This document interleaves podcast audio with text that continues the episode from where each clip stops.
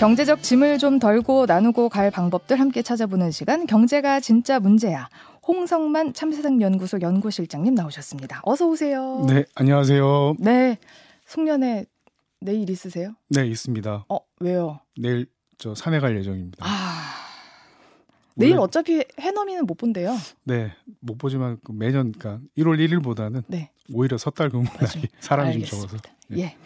자, 첫 번째 경제 짐은 네. 무엇입니까? 네, 뭐 지금 뭐 눈도 오고 있고 뭐 여러 가지 뭐 기후 위기도 많은데요. 어 23년 그러니까 2023년 결산으로 네. 어 기후 위기는 경제가 아닌 생존 문제라는 어, 주제를 좀 다뤄보겠습니다. 예.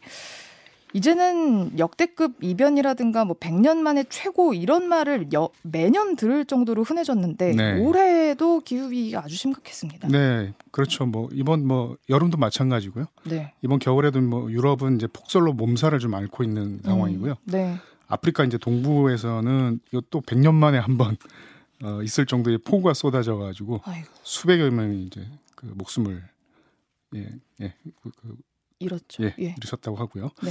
아, 그리고 23년 그 한 해 동안 그 홍수와 산불 같은 이 기후 재난으로 목숨을 잃은 사람이 네. 최소 12,000명에 달하는 것으로 나타났다고 음. 해요. 이게 이제 그 작년보다 30%나 증가한 그런 수치라고 합니다. 근데 이번 제가 뉴스를 보다 보니까 네. 왜 전 세계 국가가 매년 모여서 기후 위기 대응 회의를 하잖아요. 네, 네. 그 아랍에미리트 두바이에서 이번에 제 28차 유엔 기후 변화 협약 당사국 회 총회를 총, 예. 했는데 그게 이제 COP 20, 28이라고 하던데. 예, 예, 그, COP28 예. 네, 하던데 그걸 개최를 했는데 이 자리에서도 이번에 논란이 굉장히 많았다고 하더라고요. 네, 논란이 많았습니다. 이 개최국이 그러니까 의장국이 지금 아랍에미리트 산유국이기 때문에 네. 특히 더 이게 논란이 많았는데 이 탄소 배출이 가장 많은 화석 연료 퇴출 문제 때문에 네. 어, 이것 때문에 좀 논란이 좀 계속되어 왔는데요. 네. 어, 특히 이제 이번에 그 의장이 네. 그 화석 연료 기업 그러니까 국영 그 석유회사 대표가 의장을 맡으면서 이 COP28 총회가 처음부터 사실 논란이 좀 많았고요. 특히 이제 산유국과 이 대외 의장국인 아랍에미리트가 화석 연료 퇴출 대신에 감축을 주장하면서 이게 아. 큰 논란이 됐어요. 뭐 이게 뭐 논란 끝에 그 마지막 날 이 총회 성명서에는 이 퇴출도 감축도 아닌 응. 전환이라는 새로, 아이고. 새로운 표현으로 네. 타협을 봤다 이렇게 좀 알려지고 있습니다. 네, 그래서 마지막까지 이제 이 문구를 어떻게 하느냐를 네. 두고 굉장히 이제 그 회의가 길어졌다라고 하던데. 예, 하루 더 연장해서 네, 했어요. 심지어. 맞아요. 네. 국제사회에서 뭐 우려가 참 많았던 걸로 기억을 하는데 네, 사실 뭐이 얘기하기 전에 우리부터 봐야 되는 거 아니겠습니까? 그렇습니다. 네, 우리나라는 어떻습니까? 예, 이 우리 정부의 이 기후 대응 방식을 보면은 크게 이제 세 가지로 좀 살펴볼 수 있을 텐데요. 첫 번째는 이제 기후 대응 기후 위기 대응 예산의 축소. 그리고 두 번째는 이 화석연료 발전소와 핵 발전소는 유지 확대하는 정책. 음, 그리고 세 번째로는 재생에너지는 이제 확대는 하는데 그 기존보다는 더 축소시키는 이제 그런 정책들을 구사를 하고 있습니다. 그래서 이거 뭐좀 전체적으로 보면은 이게 사실 기후 위기 대응이라기보다는 이 기후 위기 속에서 전환 산업의 이 수익 보장 정책이다라는 이런 뭐 비판들이 좀 많, 많고요. 네. 그러다 보니까 이제 심지어 지금 기후 위기 대응에 역행하는 것 아니냐 라는 이런 비판도 좀 비등하게 좀 나오고 있는 그런 상황. 잠깐만요. 지금 문자 온 것 중에 네. 국회와 칼님이 한국이 최악의 기후 악당 국가상 받았어요. 요번 총회에서라고 보내주셨는데 이게 진짜예요? 네, 맞습니다. 그 이번 총회에서 총회는 아니고요. 그, 네. 그 세계 이제 기후 환경 환경 단체들의 연대체인 이제 기후 행동 네트워크라는 단체가 있습니다. 네. 어, 여기서 이제 그 매년 이제 기후 악당상 그 오늘의 화석상을 이제 수상을 하게 그 수여를 하는데 네.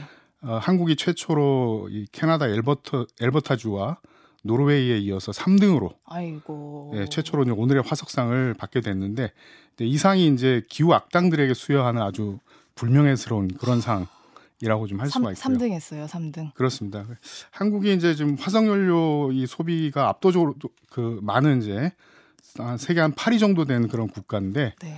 이 상위 10개국이 화석연료 소비 비중이 70%가 넘습니다. 거의 대부분 그 보신다 그 소비한다고 보시면 되고요. 네. 그렇기 때문에 이제 이들 나라가 이제 기후 변화를 일으키는 기후 악당 국가 이렇게 좀 불리고 있는 그런 상황입니다. 근데 여기 한국이 포함되는 거죠. 아, 여기, 여기서 빠지기 위해서라도 화석연료 발전을 퇴출시키고 산업 네. 부분의 탄소 배출도 많이 줄여야 될 텐데 네, 네. 왜 이렇게 화석연료 발전소, 핵발전소 유지 확대하고 재생에너지 확대를 축소하고 왜 이러는 겁니까?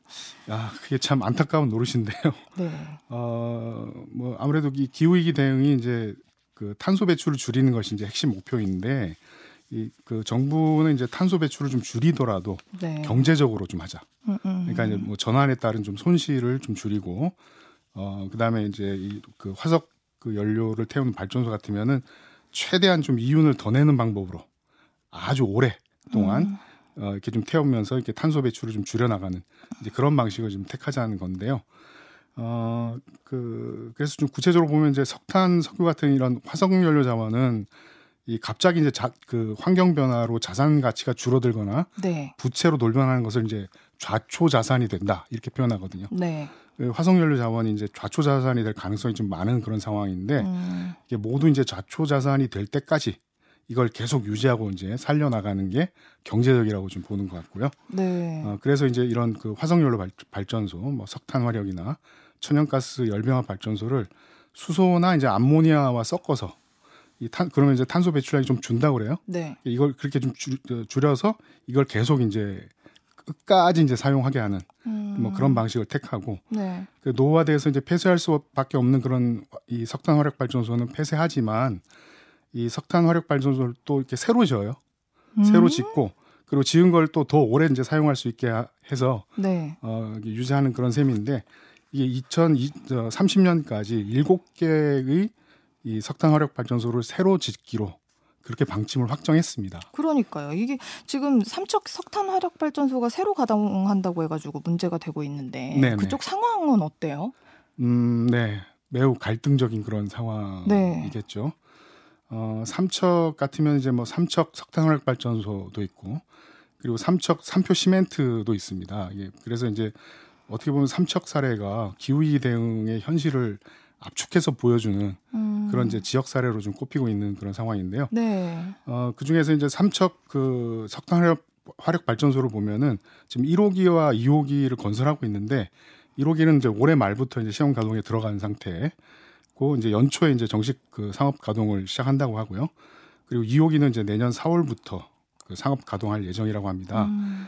아, 그런데 이 삼척 화, 그 석탄 화력 발전소를 이 최대 출력으로 네. 이 100% 출력으로 이제 가동을 하면은 어, 석탄이 이제 시간당 약 389톤 하루에 한 만 톤 가까이 이렇게 이제 소비를 한다고 하고요. 네. 연간 이제 340만 8천 톤의 석탄을 태우게 되고 이 과정에서 이제 배출된 온실가스는 연간 약 만 아, 1,282만 톤에 네. 이를 것으로 좀 보인다고 해요. 이게 얼, 얼마, 얼마나- 얼마나 많은 거예요? 예, 이게 이제 2019년에 이제 광주와 대전 지역 배출량을 합한 것보다 조금 더 많다 그러고요.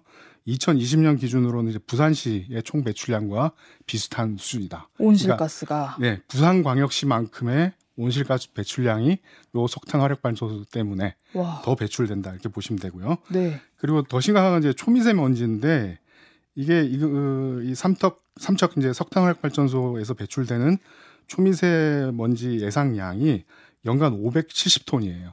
그러니까 매일 한 1.6톤이 네. 초미세먼지로만 쌓아서 1.6톤이 배출된다. 엄청난 양인 거죠 이게. 이게 여기서 이제 발생하는 게 네네. 하루에 1.6톤씩 초미세먼지로만. 여기 사는 사람들 어떻게 해요? 어, 그러니까 이게 이제 이렇게 해서 30년간 이 화력발전소 운영하게 되면은 이 대기 오염 물질에 의해서 최대 1,081명의 조기 사망자가 발생할 거라는 연구 보고서가 나와 있는 상태예요. 어, 그래서 이제 이게 그 삼척 인구가 지금 4만 명 정도인데요. 네. 어, 그렇게 되면 이제 삼척 인구의 약- 약2.5% 정도가 그 조기 사망할 가능성이 있다. 아니 이렇게 보여집니다. 미세먼지가 가만히 있지 않잖아요. 네 네. 심지어 확산되고 세상에나? 아니 그 아, 아무튼 석탄 화력 발전소를 새로 짓고 가동을 하는 게 요즘과 같은 기후 위기 시대에는 어떻게 보면 굉장히 놀라운 건데 네. 그렇죠. 어, 어 떻게 이렇게 삼척에 이렇게 짓고 있는 거예요? 아, 예. 그 앞서 말씀드린 대로 그 정부가 2030년까지 네. 그 노후된 그 20기의 석탄 화력 발전소는 폐쇄할 예정 네. 그 방침인데요. 근데 이제 같은 기간에 그 7기의 이제 이 신규 화력 발전소는 또 새로 가동할 그럴 방침을 확정을 했어요. 네. 근데 이제 이 중에 절반 정도가 뭐 여러 이 경제적인 이유와 그다음에 수도권 미세먼지 이, 그 문제로 이 편서풍이 불지 않습니까? 네. 그래서 이제 강원도 동해 안 쪽에 이렇게 그 발전소를 설치하게 되면 이 편서풍 때문에 수도권 미세먼지 영향이 없다는 거예요. 아, 그럼 여기 사는 사람들은 어떡해요? 그러게 말입니다. 강원도에도 사람이 사는데. 네네. 그 고스란히 이제 그 피해를 좀 다 받게 되고 그리고 뭐 대기 오염이라든가 뭐 송전탑 그 초고압 이 송전탑 설치 문제 같은 이런 피해들을 이 강원도민들이 다 스스로 감내해야 될 상황이지만 정작 이제 수혜는 이제 수도권 주민들이 받게 되는 셈이에요. 어, 이 강원도 내 그 석탄 화력 발전소 4개에서 그 생산되는 전기량이 강원도 전체 인구가 1년 동안 사용할 수 있는 전기 소비량의 두 배가 넘는다고 합니다. 아. 나머지는 대부분 이 서울과 수도권으로 이제 가게 되는 셈인데 어, 이 가장 이제 전력을 많이 사용하고 있는 서울시 같으면은 전력량의 11% 정도만 직접 이제 이 저, 생산하게 되고요. 야. 그래서 이제 지방은 뭐 이 서울과 수도 수도권의 전기 식민지냐 음. 이런 좀 자조적인 표현도 나오고 있는 그런 상황입니다. 그 아이고 참 시멘트 공장은 또 어떤 문제들 가지고 있을까요? 네, 뭐 계속 한숨 소리만 커지고 있는 그런. 상황인데요. 아, 할 말이 없죠. 저도 수도권 사는데. 네, 이 시멘트 공장 문제는 앞서 이제 그 발전소니까 이제 전력 부문의 전환 이렇게 보시면 되고 네. 시멘트는 산업 부분입니다. 산업 부문의 전환 문제의 이 저 심각성들을 보여주는 건데 이것도 이제 경제성을 고려한 이제 전환 대응이 문제가 좀 되고 있는데요. 어, 시멘트가 만들어지는 소성로라고 있습니다. 네. 여기에 이제 그 오염 물질 배출 기준이 쓰레기 소각장보다 낮은 수준이에요. 음. 이게 얼마나 낮냐면 쓰레기 소각장의 그 질소산화물 배출 기준은 50 ppm 네. 이고요.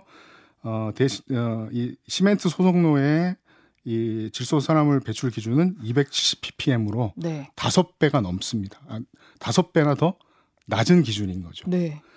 어, 요거는 이제 그 중국 지방 정부가 그 시멘트 소속로 기준이 그 24.3 ppm인데 네. 한 11배 정도 음. 기준이 더 낮다고 합니다. 이렇게 네. 되는 이유가 이게 이제 한국 같으면은 그 채굴 같은 이런 뭐그 시멘트 이제 비용들이 높기 때문에 네.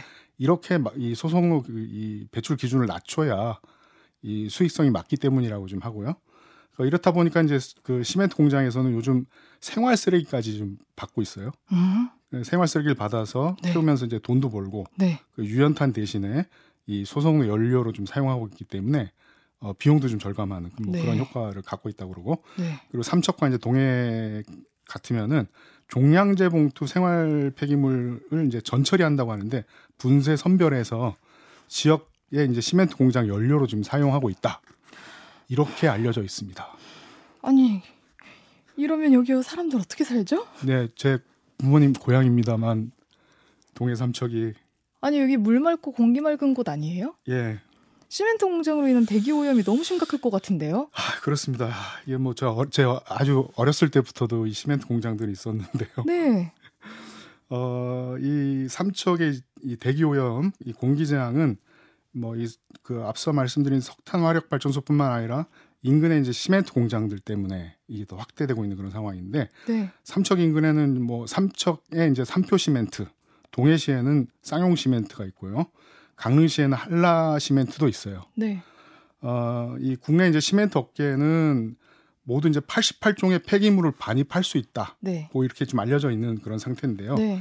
그래서 이제 시멘트 공장 굴뚝에는 사실 이게 뭐 하얀 연, 연- 굴뚝 연기 보통 그러면 하얀 아, 연기고 그렇죠, 그렇죠. 까만 연기 그러면 이게 아주 심각하다 네. 이렇게 보이시는데 파란색 연기가 날 때도 많다고 합니다. 파란 연기? 예, 이- 근데 이게 뭐 당연히 그 저감 장치를 붙였을 텐데 네. 그런데도 불구하고 이게 검은색 연기도 나고 어. 파란색 연기도 나는 그런 그러니까 상황이니까 얼, 얼마나 안 좋은 연기라는. 뭘 태우고 있는지 이것 뭐 어떻게 태우는지도 이게 사실 뭐 이 워낙 이게 규제가 좀 이렇게 유연하게 좀 완화되어 있는 상태여서 알 수 없는데 거기 계신 분들은 괜찮은 거예요? 괜찮을 리가 있겠습니까? 지금 뭐 이 역학조사 같은 거 들어가면은 굉장히 심각한 상황들이 좀 많이 있는데 뭐, 저 실제로 현지에서는 이제 그런 요구들도 많이 있는 상태고요. 네. 이제 한 가지 확실한 건 이제 환경부 조사에 나온 건데 네. 이 이그 시멘트 공장 이 발암 물질 배출이 네. 되고 있다고 해요. 뭐 아크릴 로트릴 그 아크릴로 니트렐이나 벤젠, 톨루엔, 수, 저, 수은 같은 발암 물질이 시멘트 공장에서 배출된다고 환경부 조사에서 나타나 있고 어 그거는 이제 이, 이, 이 공장들이 그 시멘트 제조 시에 투입한 폐합성 수지, 재생유 등의 폐기물 때문에 네. 어, 이런 이제 발암 물질이 배출된다고 어, 알려져 있습니다. 어. 그래서 뭐 이런 식의 이제 그 좌초 산업이라든가 전환 예. 대상 산업이 어떻게 보면 지금 경제성을 갖도록 그 이 전환 그 대응들을 하고 있어서 어, 이 에너지 전환뿐만 아니라 산업 전환에서도 이게 계속해서 이제 문제가 좀 악화하고 있고요. 뭐 탄소 배출이 줄어드는 게 아니라 오히려 거꾸로 공기 오염이 날이 갈수록 좀 심각해지고 있는 그런 상황도 좀 발생하고 있는 것으로 알려지고 있습니다. 어. 아니 이 이거는 지금 뭐 탄소 배출이고 뭐고를 다 떠나가지고 이살살 수가 없, 없게끔 만드는 것 같은데 네네. 돌이킬 수 있는 거예요 다시? 그게 지금 점점 어려워지고 있는 그러니까 그런 상황입니다. 우리가 이- 이거를 이, 예, 이번 콥 총회에서도 그, 그 결과 때문에 그 적어도 이제 2030년 안에 네. 그 2040년 이내에 이제 그 1.5도씨 그 산업 화 이전보다 1.5도씨 상승으로 좀 제한시키는 게 목표인데 네. 이걸 하지 못할 가능성이 점점 높아졌다. 네. 그리고 뭐 우리나라 상황 보면 아시겠지만 심지어 우리나라도 뭐 기후학당 소리를 듣고 있습니다만 예, 예. 뭐, 뭐 그럼에도 불구하고 나름대로 어떻게든 뭐 이 탄소 배출을 좀 줄이려고 하는 그런 노력들이 있는 나라들에서도 지금 현실이 좀 이런 식으로 좀 돌아가고 있기 때문에 네. 이게 현실적으로 이 1.5도씨로 그 제한하는 거 상승률을 네. 제한하는 게 불가능하지 않겠냐. 네. 뭐 그렇게 되면 이제 좀 많은 문제들이 좀 발생할 것으로 이게 다. 지금 뭐 경제적이기 때문에라는 이유를 대고 있는데 네네. 어떻게 해야 될 됩니까 앞으로? 이게 뭐 이게 사실은 그 이 지금 이런 식의 하는 게 그 경제적이지도 않아요. 그러니까 석탄 화력 발전소를 뭐 신규로 만들고 유지하고 하는 것들이 이 발전소 자체만 보면은 어떻게 보면 좀 약간의 이제 경제성이 있다 이게 볼 수 있겠지만은 이 국민 경제 전체 차원으로 보면은 경제적이지 않고요. 네. 뭐 당장 이제 그 신규 투자 비용은 뭐 줄일 수 있는 그런 상황이지만 이 석탄 화력 발전소를 유지하게 되면 그 화석 연료비 상승에 따른 이 이번에 그 연료비 이 폭등과 같이 그런 이제 국민 부담이 좀 증가할 수 있는 그런 문제가 있고요. 네. 그다음에 이 화력 발전소 가동률이 50% 수준밖에는 안 돼요. 네. 물론 이제 저 재생에너지 발전소 가- 그 가동률은 더 낮긴 하지만 어쨌든 그런 수준이기 때문에 이게 손해가 나지 않으려면은 필요 없이 계속 그 화석연료를 태워야 되는 그런 이제 그런 상황도 발생하고요. 네. 그러니까 이- 뭐 이런 이제 낭비들도 있고 그런데 이런 부담들을 지금 정부가 그 화석연료 보조금으로 좀 메워주고 있는 네. 그런 상황이고 네. 그다음에 이 건설 비용과 이 적정 수익을 일정 기간 보상해주는 총괄 원가 보상 제도라는 게 있습니다. 네. 이거를 이제 이 발전소 이 투자자들한테 예, 이, 이걸 보장해주고 있기 때문에 이 투자 수익을 그대로 좀 보장해주고 있는 그런 셈이고요. 네. 그래서 결국 이제 이 신규 투자 자금을 좀 아낄 수 있는 대신에 어떻게 보면 이게 이자라든가 이런 수익 보장 비용을 정부가 좀 지급하고 있는 그런 상태고 네. 높은 이제 화석연료 비용을 국민들이 부담하는 것이라고 보면은 결코 이거는 경제적이지 않다. 그리고 그리고- 이제 화석연료 이 발전소나 이 탄소 배출 기업을 뭐 유지 운영해서 결국 돈 버는 사람들은 뭐 기존 사업자들이라든가 일부 이제 금융 투자자들 외, 외에는 모두가 이제 손해 보는 그런 음. 구조다. 현재는 어쨌든 네. 이걸 지금 스위치를 해야 되잖아요. 그렇습니다. 그 스위치 하는 방법. 음. 네네. 어, 이게 뭐 다른 무엇보다 이게 일단 그 기후 위기 대응 기조와 정책이 좀 바뀌어야 되는데 네. 이게 무엇보다 좀 이윤보다는 사람과 생명을 위한 좀 전환으로 아니, 지금 이렇게 하면 아무도 못 살아요. 예 같이 죽자는 거죠. 그렇죠, 그렇죠. 네. 그- 뭐 그렇기 때문에 그런 이제 전환 기조가 좀 바뀌어야 될 필요가 있고요. 네. 뭐 그러기 위해서는 이제 과감한 좀 재생에너지 투자 네. 그리고 이제 재생에너지 전환과 보다 좀 강제력 있는 산업 부문의 전환 계획이 좀 뒤따라야 될 것, 것이 아니냐 네. 이렇게 좀 생각이 됩니다. 돈 문제. 네네. 돈 문제인데 투자금이라도 확실히 있어야 될 것 같은데. 네. 네. 이거 어떻게 마련하느냐? 네. 어, 이거 사실 제가 최근에 그 연구 보고서를 낸 내용인데요. 네. 어, 그 우리 저 환경 정책 기본법을 보면은 이제 오염 원인자 부담 원칙이 있습니다. 네. 어, 이 원칙에 따라서 이제 탄소 배출 기업 책임 책임에 따른 이런 이제 부담 이 재정 부담 원칙을 좀 지어 나가야 되는데 이 탄소 배출 책임은 이제 기업뿐만 아니라 고소득자들에게도 있다. 근데 이런 이제 그 국제기구의 연구 보고서들이 지금 계속 좀 쏟아지고 있는 그런 상황이거든요. 그래서 한 이제 보고서를 인용을 해보면 한국의 이제 소득 상위 1%의 1인당 탄소 배출량이 소득 하위 50% 그러니까 국민 절반의 그 1인당 탄소 배출량의 27배가 넘는다고 해요. 음. 그, 그, 소, 그 소득 상위 1%의 이총 이제 배출량이 전체 배출량의 한 20% 가까이 되는 그런 셈이죠. 그래서 이제 이 법인세와 이 소득세를 이 탄소 배출 책임에 따라서 탄소 소득세 형태로 좀 매겨서 음. 네. 탄소 배출도 음. 감축하고 음. 그리고 기후 위기 전환을 위한 재원으로도 좀 사용할 수 있지 않느냐. 음. 그래서 이, 이 탄소 소득세를 뭐 세율의 세율 인상폭에 따라서 뭐 좀 차이가 나긴 하겠지만은 네. 현재 소득세를 기준으로 해서 좀 계산해 보면 매년 이제 순세수만 11조에서 30조 원 정도 증가하는 것으로 네. 그렇게 좀 계산이 나왔습니다. 아, 그래요. 네.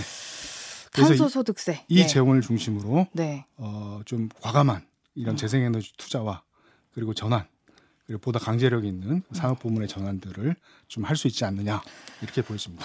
그러게요. 늦었다고 생각할 때가 진짜 늦은 거라고 하던데. 네, 그렇습니다. 네. 만- 진짜 늦었으니까 빨리빨리 이런 대책들을 세웠으면 좋겠네요. 산- 탄소 소득세인지 소비세인지 뭐 이런 거라도 빨리 걷어가지고 빨리 대책을 세웠으면 좋겠습니다. CBS가 앞장서겠습니다. 홍성만 참세상연구소 연구실장과 함께했습니다. 고맙습니다. 네, 감사합니다.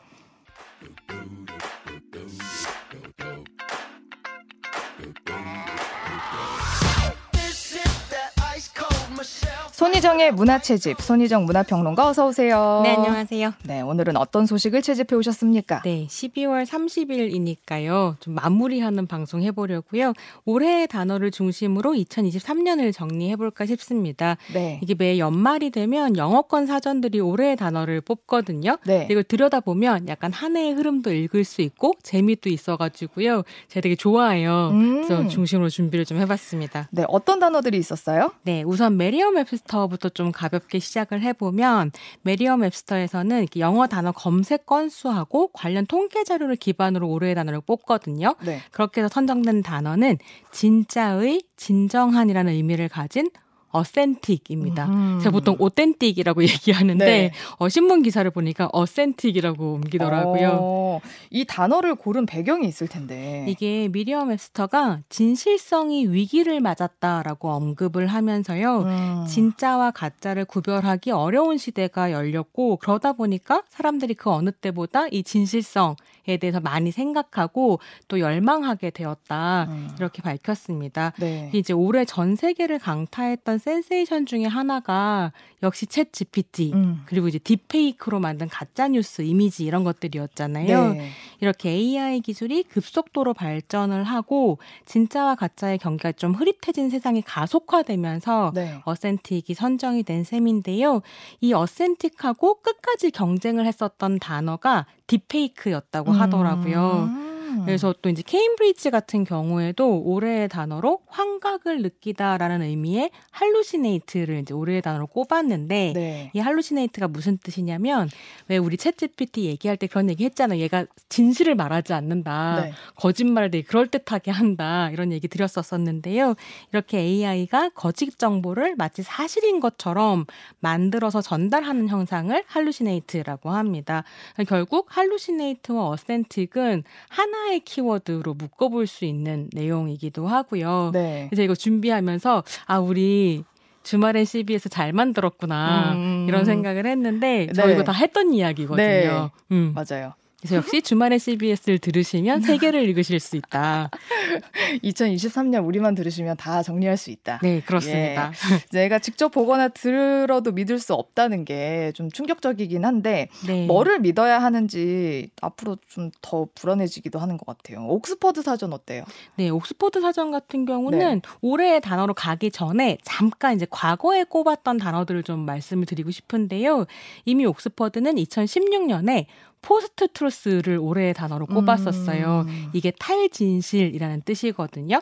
이 post truth는 트럼프 당선과 맞물려서 진실이 더 이상 중요하지 않았 않아진 그런 시대를 음. 이제 뜻하는 것이기도 했습니다. 네. 뭐 보도가 나오면 트럼프 내각에서 다른 이야기를 막 하고 이건 대안적 진실이다 거짓말이 아니다 네. 뭐 이런 이야기를 한 사람들이 벌어지면서 아 post truth가 열렸다 이런 이야기들을 했었던 거죠. 근데 또 음. 한국도 돌아보면 뭐 바이든 날리면 이런 음. 논란 같은 걸 생각해 보면 참 대안적 진실들이 막 나오는 네. 이런 시대 아닌가라는 생각이 들었고요. 네. 저는 이게 한편으로 올해 교수들이 뽑았던 사자성어가 네. 소개했다고 들었는데 CBS에서도 견리망이거든요. 네. 네. 이거와 되게 맞닿아 있다는 생각이 들더라고요. 음. 이게 견리망이가 이익을 보면 의를 잇는다잖아요. 네. 그러니까 무엇을 믿어야 할지 알 수 없는 불안의 시대라고 하는 건 단순히 테크놀로지의 발전으로만 등장하는 건 아니고요.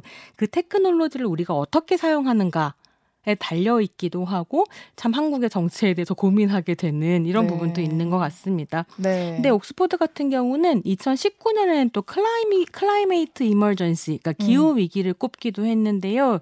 이런 거 좀 보면 옥스퍼드의 올해의 단어가 제 취향에 좀 맞는 것 같아요. 네, 뭐예요? 약간 정치적인 이야기들을 하는 단어들을 매 뽑아왔다는 걸 볼 수 있는데 네. 작년부터 좀 흥미롭게도 개인의 문제, 사적인 문제로 좀 관심을 옮기기 시작을 했거든요. 음. 그래서 2023년 올해의 단어는 rizz였습니다. rizz? rizz는 rizz. 약간 리즈 시절 뭐. 많은 사람들이 그렇게 생각하는데 네. 한국, 한국에서 만들어진 은어고요.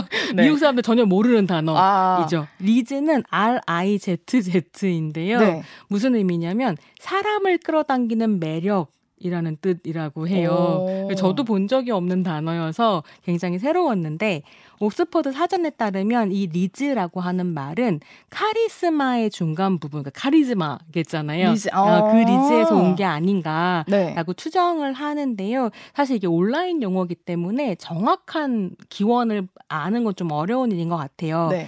혹은 또 rizz가 주로 성적 대상을 향한 매력을 뜻하기 때문에 음. romantic charisma의 준말이라는 해석이 나오기도 음. 하고요. 네. 근데 이 rizz라는 말은 올해 이제 미국의 MZ 사이에서 크게 유행한 말이고요.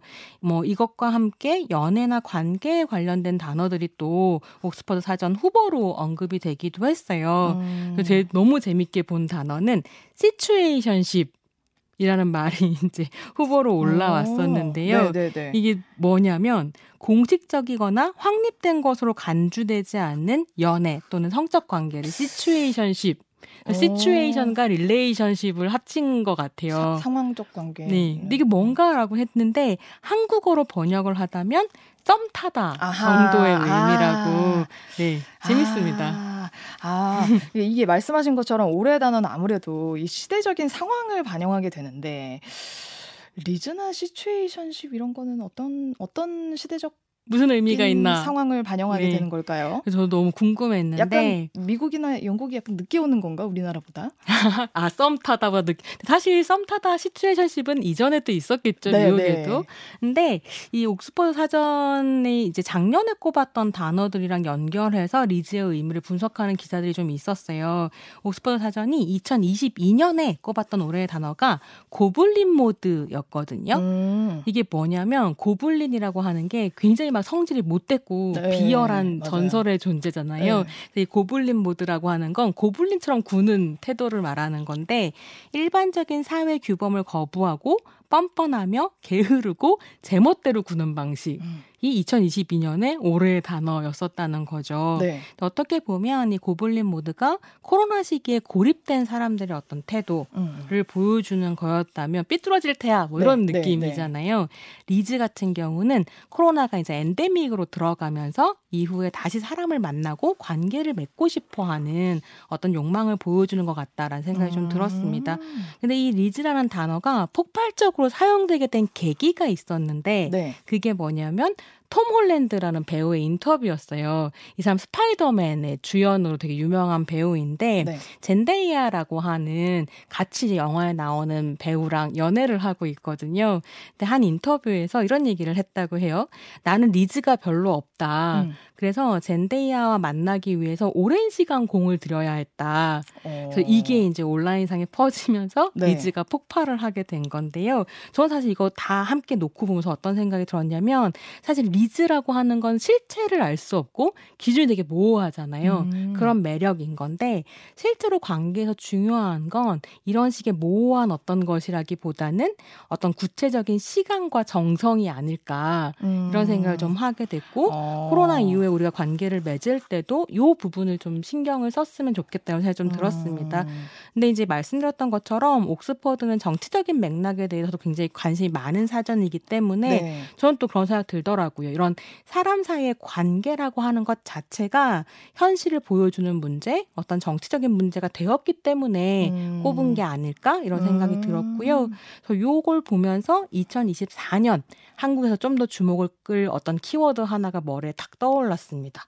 무엇인가요? 그거 바로 외로움 이라는 단어인데요. 네. 아마 2024년에 되게 중요한 키워드가 될 거예요. 어. 이게 저랑 같이 CBS 주중 저녁 뉴스인 오뜨밀 서현미 네. 아나운서도 진행하시는 네. 거기에 TF 썰전이라는 코너가 있는데요. 네. 이 코너에 저랑 같이 출연 중인 김만권 선생이 최근에 외로움의 습격이라는 책을 냈거든요. 네. 이 책이 2024년에 전 좀 주목을 받을 것 같은데 오. 이 외로움의 습격이라고 하는 건 한국 사회를 사로잡고 있는 외 로움에 주목하는 음. 이제 철학책입니다. 네. 어, 책 자체는 2018년 영국에서 외로움 장관이 임명된 이야기를 오. 소개하면서 이제 시작이 맞아요. 되는데요. 외로움 장관 있죠. 네. 이게 외로움 자체가 여러 측면에서 사람과 공동체에 해롭다 라고 하는 이제 보고서를 바탕으로 음. 외로움 장관이 등장하게 됐다는 거죠. 음.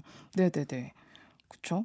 이게 그래서 어, 예. 어 떻게 어떻게 해롭다는 거예요? 뭐가 어떻게 해로운 건가를 또 이 책이 좀 분석을 하고 있는데요.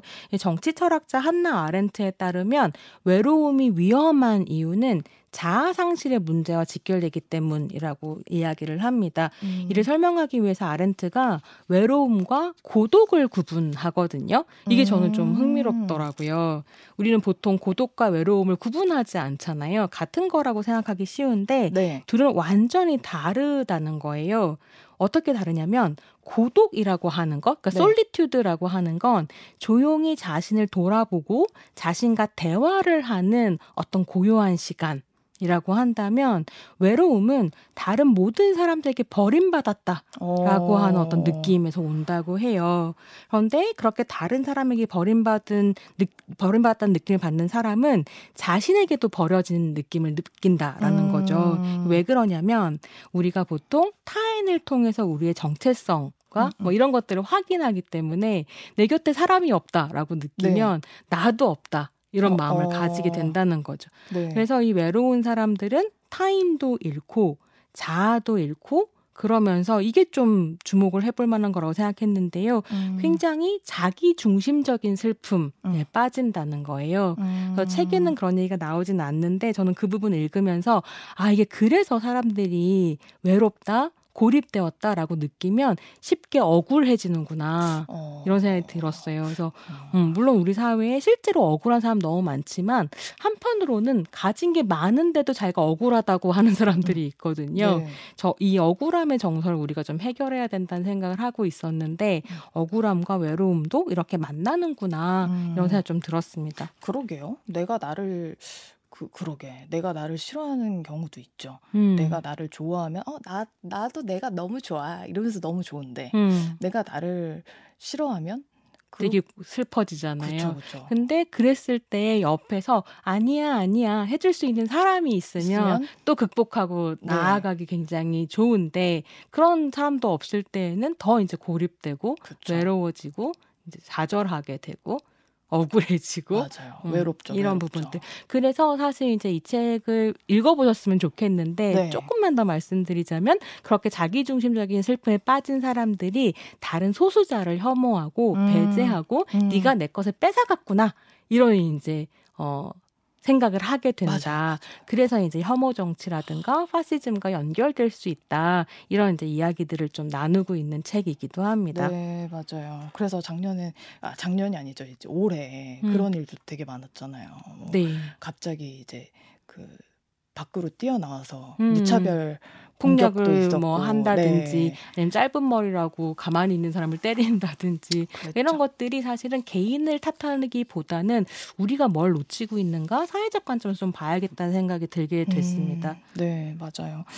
근데 올해는 외로움뿐만 아니라 기후 위기 상황에서 청년들의 정신 건강에 더 위협당한다 이런 기사들도 나왔었어요. 네, 그게 이제 제가 오늘 마지막으로 소개해드릴 제가 주목한 올해의 단어인데요. 네. 환경 불안증, 기후 우울증, 기후 고통 이런 말들을 올해 특히 많이 들어보셨을 거예요. 네. 올해 4월 7일에 이제 이게 세계 보건의 날인데요. 세계 보건 기구가 세계의 최우선적인 보건 문제로 기후 위기에 주목을 했습니다. 네. 그리고 모두를 위한 건강을 올해 이제 주제로 뽑았는데요.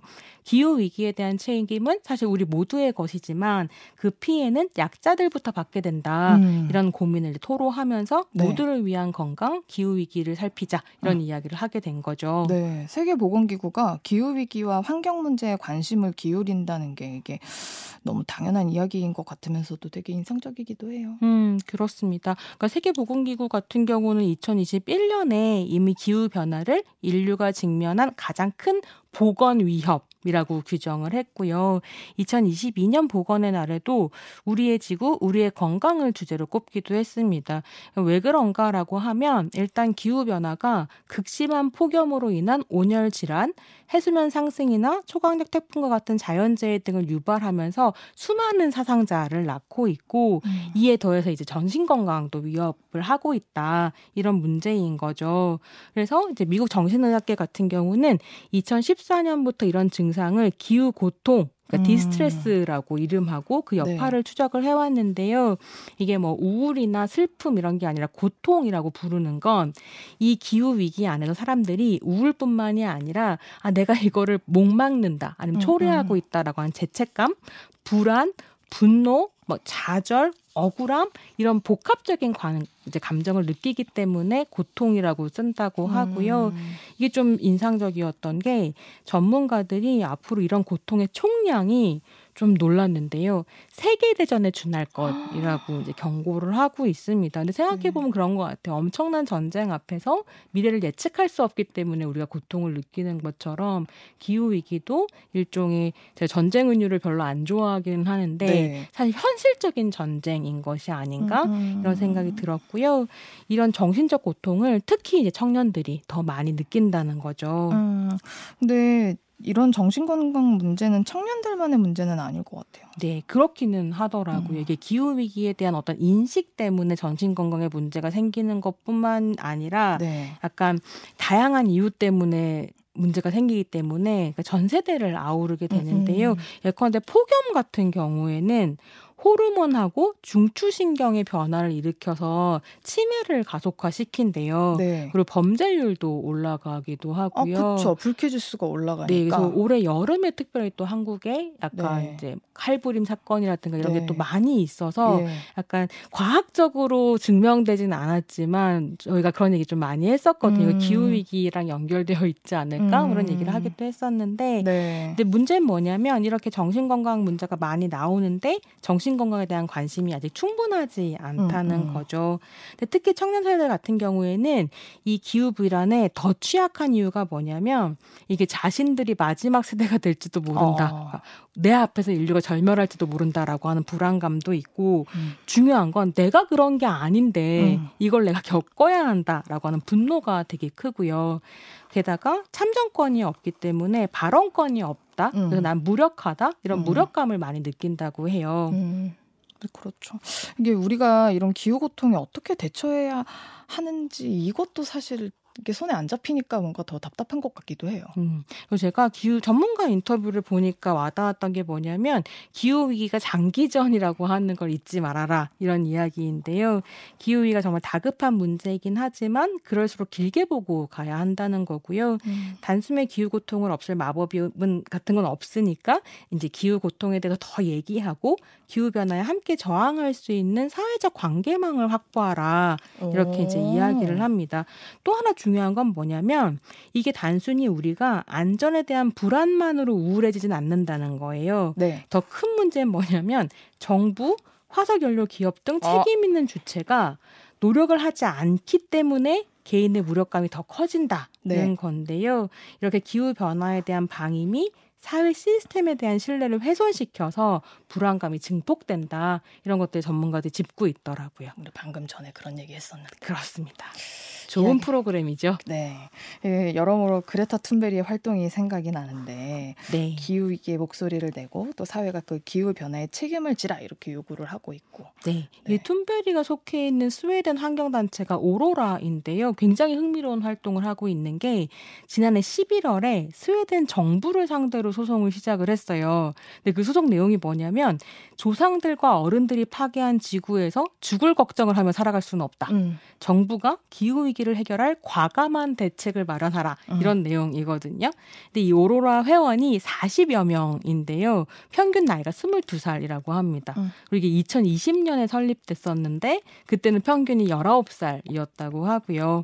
근데 좀 주목할 만한 건 이런 흐름이 스웨덴만 있는 건 아니고요. 이미 캐나다, 오스트리아 등에서 10대 청소년들이 정부를 상대로 비슷한 소송을 계속 내고 음. 있는 거죠. 어떻게 보면 참정권이 없기 때문에 다른 방식으로 직접 행동 활동을 하고 있다고 볼 수 있을 텐데요. 한국에서도 다양한 청년 환경 단체들이 활동을 하고 있고요. 우리가 또 방송에서 이미 소개를 해드렸던 K-팝4 플래닛 음, 있잖아요. 네. 여기 운영자 이다현 씨가 좀 너무 놀랐는데 네. BBC가 선정한 올해 여성 100인에 네. 선정됐다는 소식입니다. 우리 내일 인터뷰합니다. 아, 기대하겠습니다. 예, 그 그리고 우리 삼척 화력발전소 앞에서 또 혼자 피켓 시위 중이신 우리 음. 어르신이 또 계십니다. 활동가가. 네. 그런 분들의 어, 활동 하나 하나가 모여서 또 세상을 바꾸고 네. 우리는 또 그분들과 연대하면서 하나의 또 활동을 할 수 있지 않을까. 우리는 스튜디오에서 이곳을 현장으로 삼아 우리가 할 수 있는 일을 하는 것으로 의미 있는 2023년이었습니다. 네, 2024년에도 그런 활동을 더 열심히 해야겠습니다. 그럼 손희정 평론가 보내드리겠습니다. 고맙습니다. 네, 감사합니다.